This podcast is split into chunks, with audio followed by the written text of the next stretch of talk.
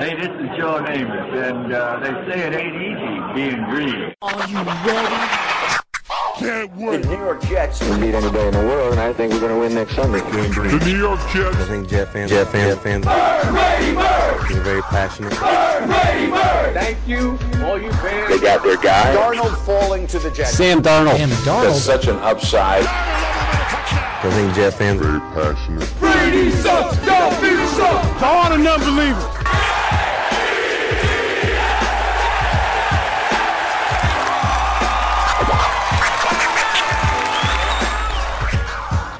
Hello, everybody, and welcome to the latest edition of the Ain't Easy Being Green podcast, broadcasting to you live from beautiful, amazing, picturesque Crystal Lake Studios in Putnam Valley, New York. My name is Keith Farrell. I am joined, as always, by the number one Jet fan in the state of Texas, none other than my colleague and co-host Michael Lagaris. Everyone. In quarantine, holla. quarantine mode. There's no Wookie this week, and I think he's embarrassed off the whooping you put on him in trivia, Mike. I think that's why he's tucking his tail and running. So we're bringing back an AEBG favorite, along with another one of Mike's boys. Bennett and Stefan are on the line. Say what's up, guys. Yeah, this is Bennett. I was on the podcast last year. Really enjoyed it. Look forward to this year's. Yeah, this is Stefan. Uh, first time, long time listener, first time speaking. Just happy to be here on the 80s Being podcast. Nice, nice, nice. And there's been a lot of moves here that have gone on in the offseason. I'm really excited to hear what Bennett has to say because when we had Bennett with us last year and we talked about the Jets, a lot of times he was like, guys, your offensive line's the worst. And he was right, and it was horrible. And we've done a lot of things in this offseason to uh, at least address it on paper, how it's going to work out on the field. But that's why I want to start off, Bennett, and ask you. I mean, you know the moves the Jets have made. What are you thinking? Do you like his moves? Do you think he's going in the right direction? Do you think he's being a little bit too fiscally responsible, not going after any big names? What's your thoughts so far on the Jets offseason and Joe Douglas's performance? First of all, if anything, you have offensive line depth. And whether the guys are bona fide starters or not, they're solid players. So if you do go for a, a offensive tackle in the first round and he doesn't struggle in the beginning, you've got enough depth on your roster to match that until he's actually ready for like a first round talent. I actually like, you know, the guys that they got, Greg Van Rowe, cat from Seattle, I forgot George Fant. what I read about him, he's a project. So he's a former basketball player, part-time starter for Seattle, but he's super athletic, and honestly, that's the type of tackle you can get him to perform. That's the type of tackle Sam Darnold needs because not necessarily a stationary quarterback. You need somebody who's able to move and adjust with him. So did a good job when he played in Seattle uh, for Russell Wilson, which is why Seattle fans were kind of upset. But Yeah, and Fant's somebody that is measurable as at least, you know, I mean, they're basketball measurable. So the guy, what, what's his name? Uh, Wirfs, who's coming into the draft this year, who's the giant dude. Fant has similar measurables to him. We'll see how it works out on the field. And they just did a few things, like like you just said. I mean, depth, I think, at least we know we have that now. Mike, we, we don't know yet, though, how this is going to actually work out on the field. No, we don't. Um, I think what Joe Douglas did was he just wanted to make sure that Sam Darnold was going to be protected at least status quo from what the talent that was there from last year, keeping everything flexible, not really investing a lot of money into any of these average to below average prospects, but I believe that his approach was to stay flexible so that in the draft, if all four tackles are taken, he doesn't have to reach for a fifth and can pivot to going receiver or going edge if he so chooses. So I believe that what he really is trying to do is set himself up so that he can make the best decisions as he begins the rebuild process going forward. Yeah, and that's probably true. I mean, and the biggest name, and there's some guys that we didn't bring back, obviously. The biggest name being one, Robbie Anderson, who now is on Bennett's squad down there in Carolina. And we're going to get to a few other little Carolina Panthers tidbits. But let's get right into it. Mike, this week, you were on the Weapons Hot podcast with our boy CJ and Spotty Blackman. You had, uh, I think you were debating, what what was the gentleman's name you were debating on? Scott Mason. Scott Mason, exactly. And you were talking about Robbie Anderson, the decision that Joe Douglas made to not bring him back. You were talking about the money, his talent level, etc., cetera, et cetera. And let's get into that. I want to hear what Bennett definitely has to say because now he is on the Carolina Panthers. It wasn't too crazy of a contract they got him for. But Bennett, but do you think the Jets made the right decision? What do you guys think, Stefan and Bennett? Do you think the Jets should have brought him back, or do you think the Jets made the right decision by letting him go? I'm not a Jets fan, so I'm not emotionally attached to Robbie Anderson. I, I can watch his tape and uh, look at him objectively, no feelings involved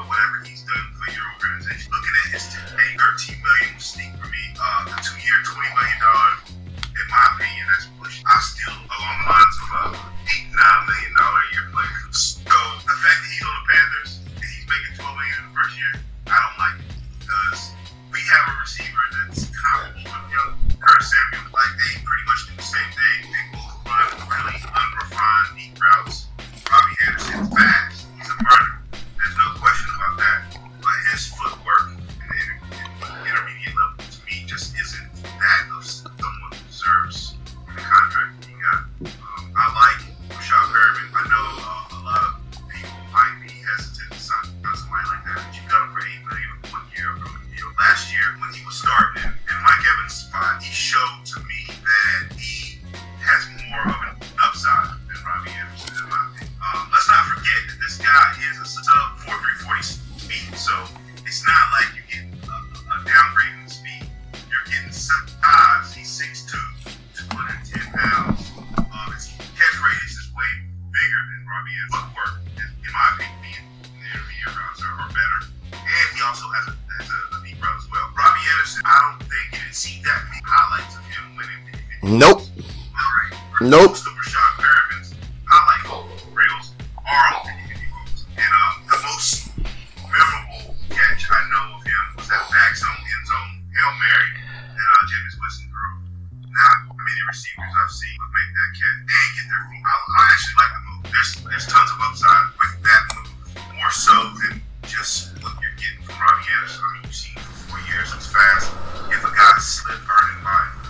you heard on the show that I that I was on, you know, their point was, oh, this receiver had rapport with Sam Darnold.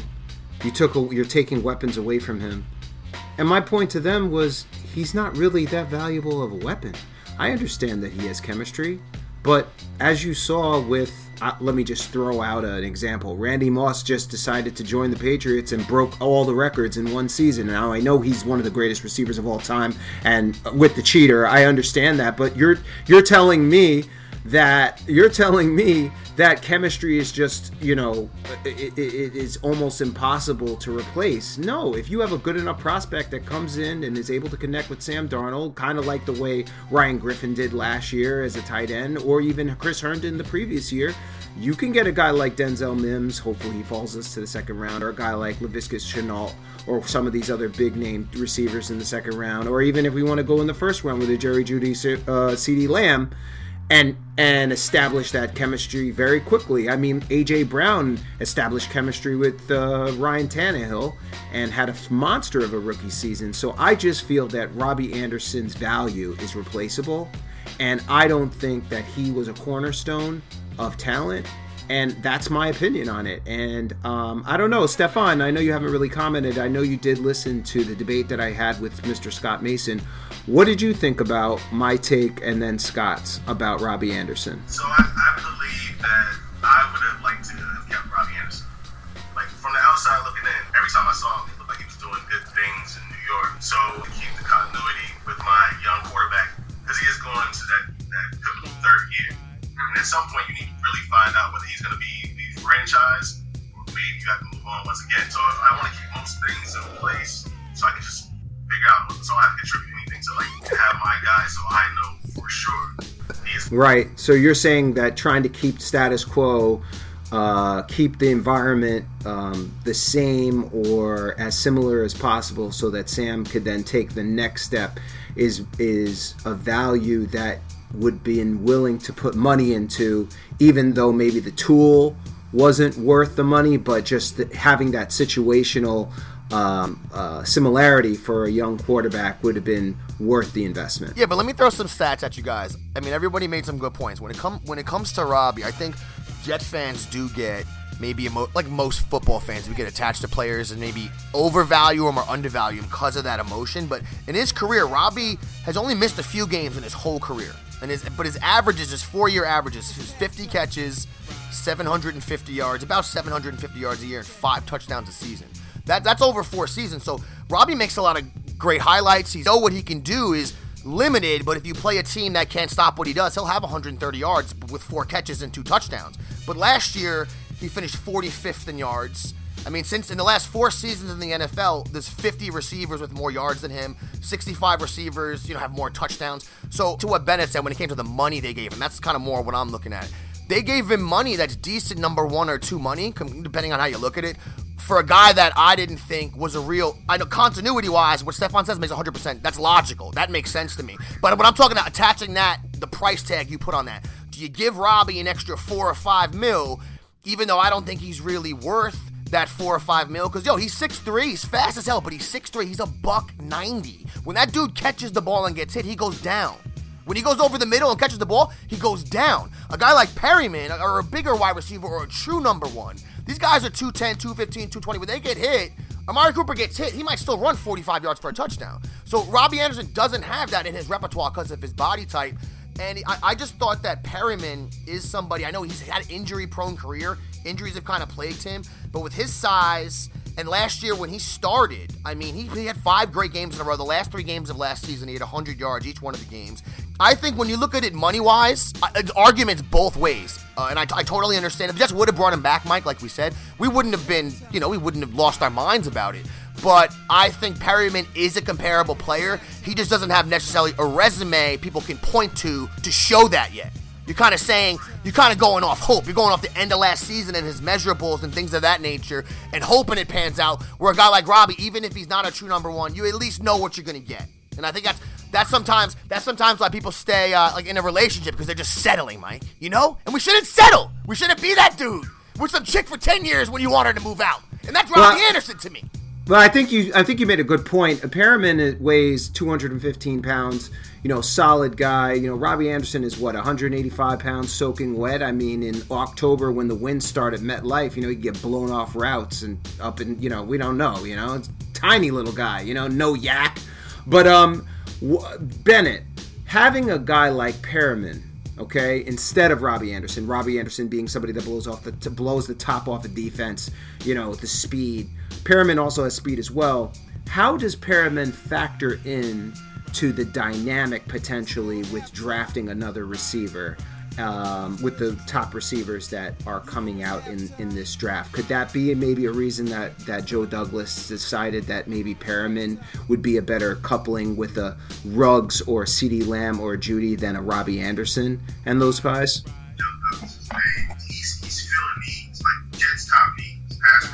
Tackle. Not in any particular order, but those are the top, top needs. You guys need tackles. Got Fant. Uh, he went and got Connor McGovern. He went and got uh, Greg Van Roten. Uh, there's some other uh, offensive linemen that you, you guys signed as well. Not to say that these guys are stalwarts for your um, organization, but those are needs in the field. Cornerbacks. We got Pierre Desir. Yep. Uh, brought brought back Brian Poole. Right.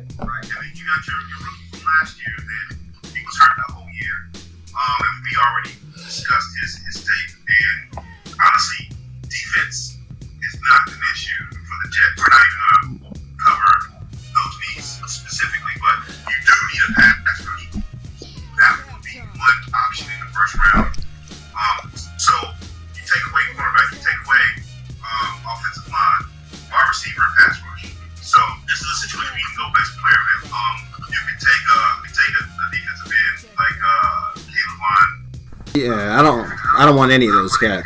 I'm good. honestly, what I'm seeing is there's a possibility, and a lot of people think that uh, the Oklahoma wide receiver, CeeDee Lamb, CeeDee Lamb, uh, that the Jets should get, but I'm thinking Henry Ruggs fits that mold because. And could you explain? And you can can you explain to the audience because a lot of our listeners are going to be really excited to hear what you have to say because I've been kind of co- bringing them up about Henry Ruggs and he's not really a popular name among Jet fans, and we have been hearing, I've been hearing smoke that the Jet front office really likes Ruggs. I've been hearing smoke that a lot of these teams like Henry Ruggs, the Raiders, the Broncos. Can you explain to AEBG Nation, to football fans, why Henry Ruggs is so intriguing and why he may end up being the best pick for the New York Jets at 11? Well, um, first of all, speed.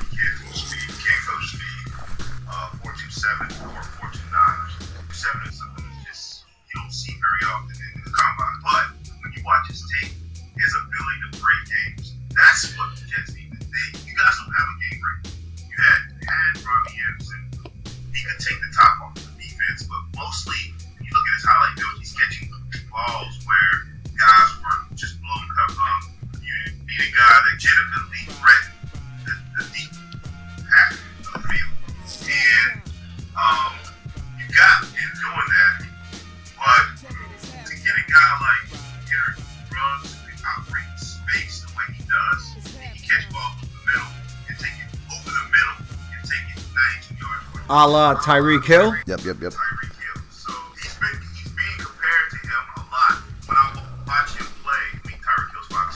190 pounds. Henry Ruggs is six foot. Bennett, why do you think why do you think so many places have Jeudy ahead of him when it comes to the rook? I mean, I guess Alabama pretty much has three to the top three wide receivers or three of the top four wide receivers, but mo- most lists you see when it comes to fantasy or just the NFL draft, you see Jeudy ranked ahead of Ruggs. The outside is is is like it's something that it's to, to teach a lot of wide receivers don't get to that point in their career where their footwork is, is phenomenal. So like the third year from everything that all the scouts are saying, Jerry Jeudy's footwork is, is phenomenal. So that's why I'm, because he, he's a complete receiver. He can run every route. I'm not saying that he's like a big guy that's 20, 20,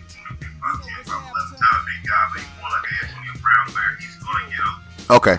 get separation just based off of his ability to run routes. And that's that's the big thing. Gotcha. And what about Lamb? Lamb is being compared to guys like Julio Jones, AJ Green. I wouldn't call him Julio Jones. Julio Jones, he ran like a fourth three with a fraction foot, so he's a separate monster. Yeah, and Julio Jones is like two thirties. Lamb is like one ninety. yeah.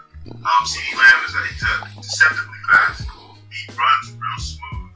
He can separate. His route running skills aren't as defined as Jerry Jeudy, but he has a, a, a bigger catch radius. He, he's more of a like an AJ Green. So if the if the Jets don't go wide receiver at eleven and they decide to actually grab a blue chipper when it comes to the offensive line, because I know, like we said, they signed a lot of guys that are capable. McGovern's actually pretty good. The rest of the guys are average, you know, at best. But Bennett, the offensive line of the Jets was so bad last year, they ranked almost last in everything. That even getting to average would be a huge improvement for us next year. Just, just if you just look at it like that, who do you think would be the best fit when it comes to the Jets at offensive tackle? Who do you think might still be there at eleven? All right, so best fit would be Tristan Wirfs. My opinion, I think your best fit is he's rated probably the fourth, but um, when you look at the style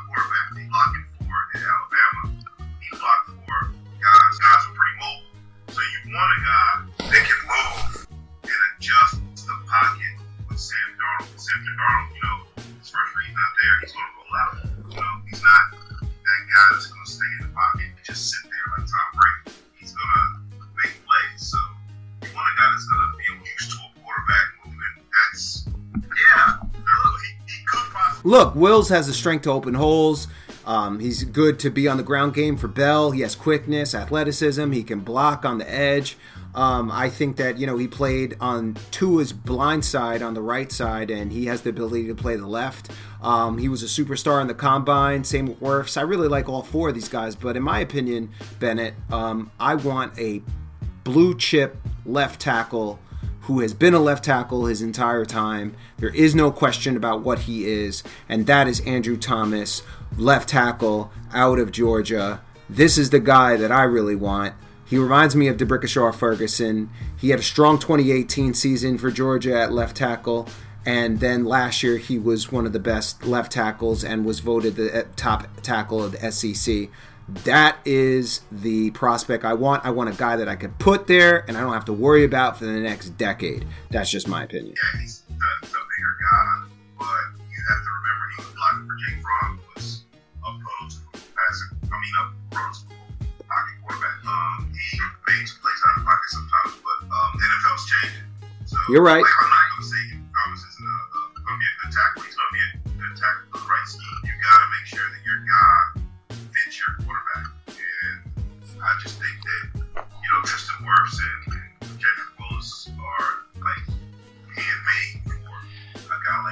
What do you think about what do you think about Becton? He's 6'7", 370. Is this guy from Louisville? It's just he's the size of two actual human beings.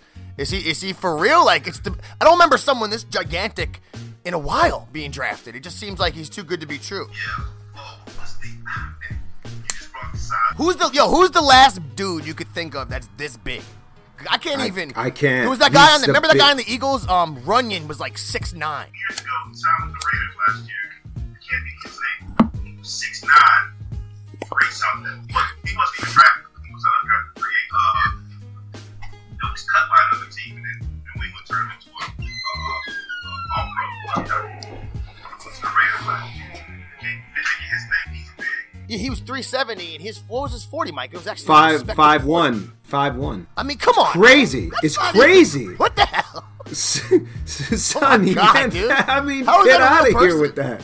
He he is an absolute monster, and guess what? I mean, anybody who has their own gravitational force, you know, just, just pulling pencils and dust around him. This guy is just a massive beast. I would love to see him in the in the green and white. What's your take on Josh Jones, offensive tackle out of Houston? It looks like Adam Gase really likes these off these athletic tackles, and uh, actually, Josh Jones, according to PFF, had the best pass blocking grade of any tackle coming out of the draft this year. I mean, when, what, he's a he's a two to three round guy. Um, that could be somebody that you target in the second round if you go Henry Ruggs.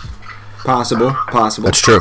Possible. But he does have short arms. He's got like 33 inch arms. Now, I shouldn't say short. They want. I think it's right on the borderline of where they want arm length to be. I got you. I got you. I know uh, they like offensive tackles to have 33 and a half, 34 inch arms. Yeah. There's some guys with like 35, 36 inch arms. Yeah. Like uh, like uh, Beck and then um, Thomas. But when you're more athletic, you can mask the, the arm. Like, uh, just So you're saying, so you're saying Josh Jones has Tyrannosaurus Rex status? He's got the little arm status, like Alligator arms. alligators. Kind of like with quarterbacks with hand size, right? Right, Keith? Remember that that hand size? If you're under Oh, yeah. nine, you got little eight, eight inch important. hands, like from. Yeah, he's got those. He got those little baby hands from.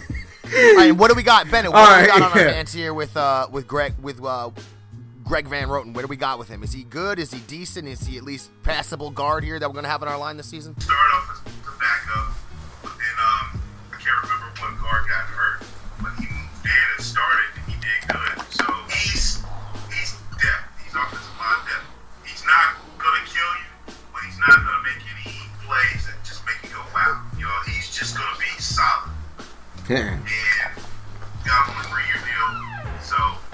that's better than what we had. you're not really like Yeah. invested in him. That's better than what we had. And and speaking of the uh, Carolina Panthers, are you? So what's your? So b- let me pivot to Stefan. So. Uh, Stefan, I don't mean to put you on blast here, but uh, Keith, Stefan's favorite player was Cam Newton. He actually thought when Cam Newton came out of um, college that Cam Newton was the one, was going to be the greatest quarterback of all time. And and I remember when Cam first came in and he threw. I remember I was at the Jet game actually in his rookie Cam's rookie season, his first game or second game, he threw like 400 yards. I was like, what? What did he just do? Like I was like, what did he just do?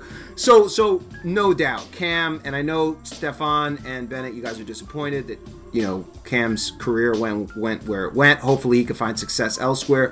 What do you think, Stefan, of the new look Panthers with Teddy Bridgewater there as quarterback and having the coach and receiving group dynamic that they have with Christian McCaffrey there? when I look at the Panthers now, I don't really see what their plan is for the future. Like getting rid of Cam, I understand you want to get away from the contract. Bringing in Teddy Bridgewater this is kind of a stopgap kind of situation. Like he's not going to make you much better.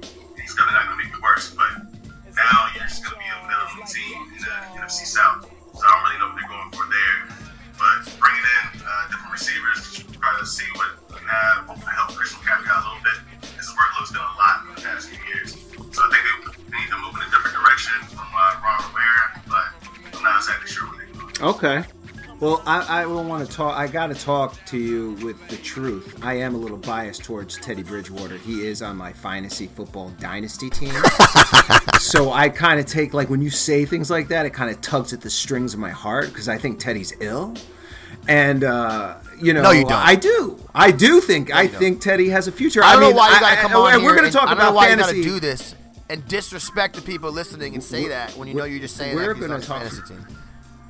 We're going to talk fantasy in the next show, but what I'm just saying is this Teddy Bridgewater, his second year, was a Pro Bowl quarterback, okay? He got hurt. It's unfortunate. When he came back, he played for the Jets. We got to see him. He looked good. Obviously, we don't know exactly how good he was because he never really got in the game, right? When he went to the Saints and Brees went down, and you remember I told you I thought my fantasy football season was ruined, but thank goodness I had Teddy on my team. Teddy did his thing. And you know what? He's not the type of guy that throws the ball way downfield. Like he doesn't have that strong arm, but he is accurate. And I think Keith, you will agree with that. He's an accurate thrower. Yes, he may not be somebody who like flings the ball all over the place, but he's not stupid. He understands offenses. He has a good attitude, good character, and I think he's an intelligent quarterback who throws an accurate ball. This wide receiving core has never had a quarterback that that was this was that accurate. Cam Newton was a phenomenal athlete and he caused tremendous hardships for defenses trying to contain him. But he really was never a great ball placer. This quarterback is, and I think that this receiving core is actually going to flourish with Teddy Bridgewater as their quarterback. When we got the new offensive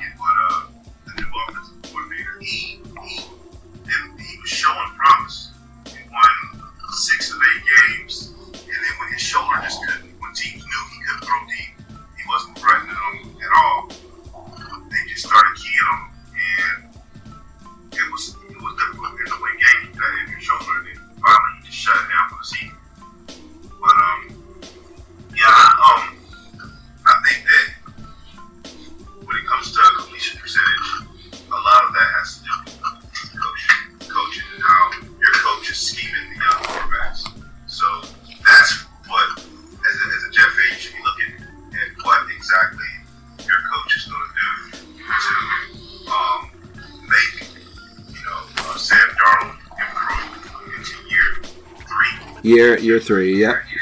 So Keith, you think you think Teddy Bridgewater is scrub though? Oh no, I don't think he's a scrub. You're acting like he's some great player. The year that he made the Pro Bowl, he made it because other guys didn't play in the Pro Bowl. He had 14 touchdowns that year. He threw for barely 3,000 yards. Like that's Mark Sanchez below Mark Sanchez stats. Like he's a game manager and he doesn't turn the ball over that often. But his whole career, 38 touchdowns, 25 interceptions.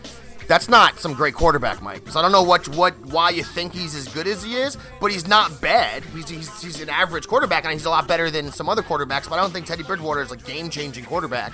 I might not lose you the game, might not win you the game, but he's somewhere right in the middle. He hasn't played really since he played however many games last year, and he had nine touchdowns, two two interceptions. Played well, but that's with the Saints. Um, different team with Carolina, and before that, he hadn't really played since 2015. So to me, he's a question mark. He's a question mark to me. Teddy Bridgewater might be great, and Teddy Bridgewater also off the field as a human being. You hear him get interviews. I mean, he's a smart dude.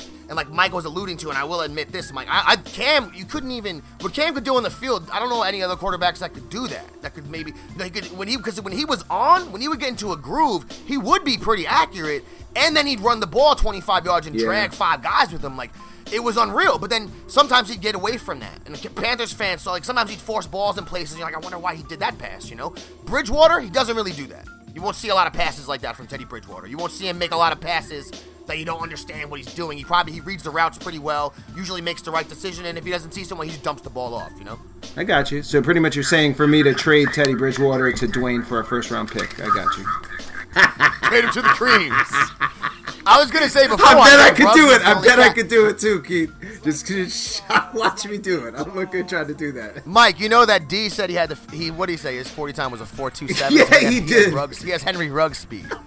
Acco- according to Creams in his fantasy land. You know he said He it. did, Don't he argue with did, me. he did not did. run that fast like, on ah. Stop It. All right, everybody. So that's everything we got for this week. I want to thank Bennett and Stefan for joining us, providing us with their wisdom. Thank you very much, boys. Michael, if anybody does want to get at us, listen to us, support us in any way, shape, or form during the quarantine time, please let them know where they can do that. Well, we're hosted on the Elite Sports Radio Network. You can find us on SoundCloud, iTunes, iHeartRadio, Spreaker.com. Please follow us on Facebook at AEBG.JetsRadio, on Twitter at AEBG underscore MYJ Podcast, and on Instagram at jet.aebg. Nice. You heard the man on behalf of the number one Jet fan in the state of Texas, Michael Lagaris, Bennett, Stefan, everyone out there. Get at you next week. Peace out. Hey, this is Joe Namath, and uh, they say it ain't easy being green.